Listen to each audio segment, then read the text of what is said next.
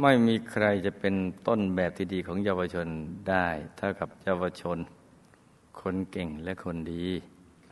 ซึ่งมีอยู่ในจานดาวธรรมนี่แหละผู้ใหญ่จะเป็นต้นแบบของเยาวชนไม่แรงเท่ากับเยาวชน เป็นต้นแบบของเยาวชนเยาวชนต้องเก่งและดี ต้องควบคู่กันไปทั้งสองอย่างนี้แหละอย่าเอาแต่เก่งดีอย่างเดียว แล้วไม่เอาดีใส่เข้าไปด้วย มันจะทำให้สังคมเนี่ยเดือดร้อน เหมือนลูกระเบิดที่ไม่มีสลักนิรภัยอย่างนั้นแหละมันมีโอกาสตูมตามกันได้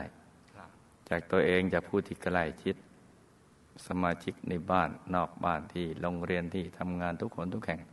ก็จะตูมตามขึ้นมากันได้ เพราะอาจารย์เราทำไปช่วยขัดกับเราสิ่งเหล่านี้หรือไปปลูกฝังสิ่งดี ๆ ให้ลูกหลานของเราเยาวชน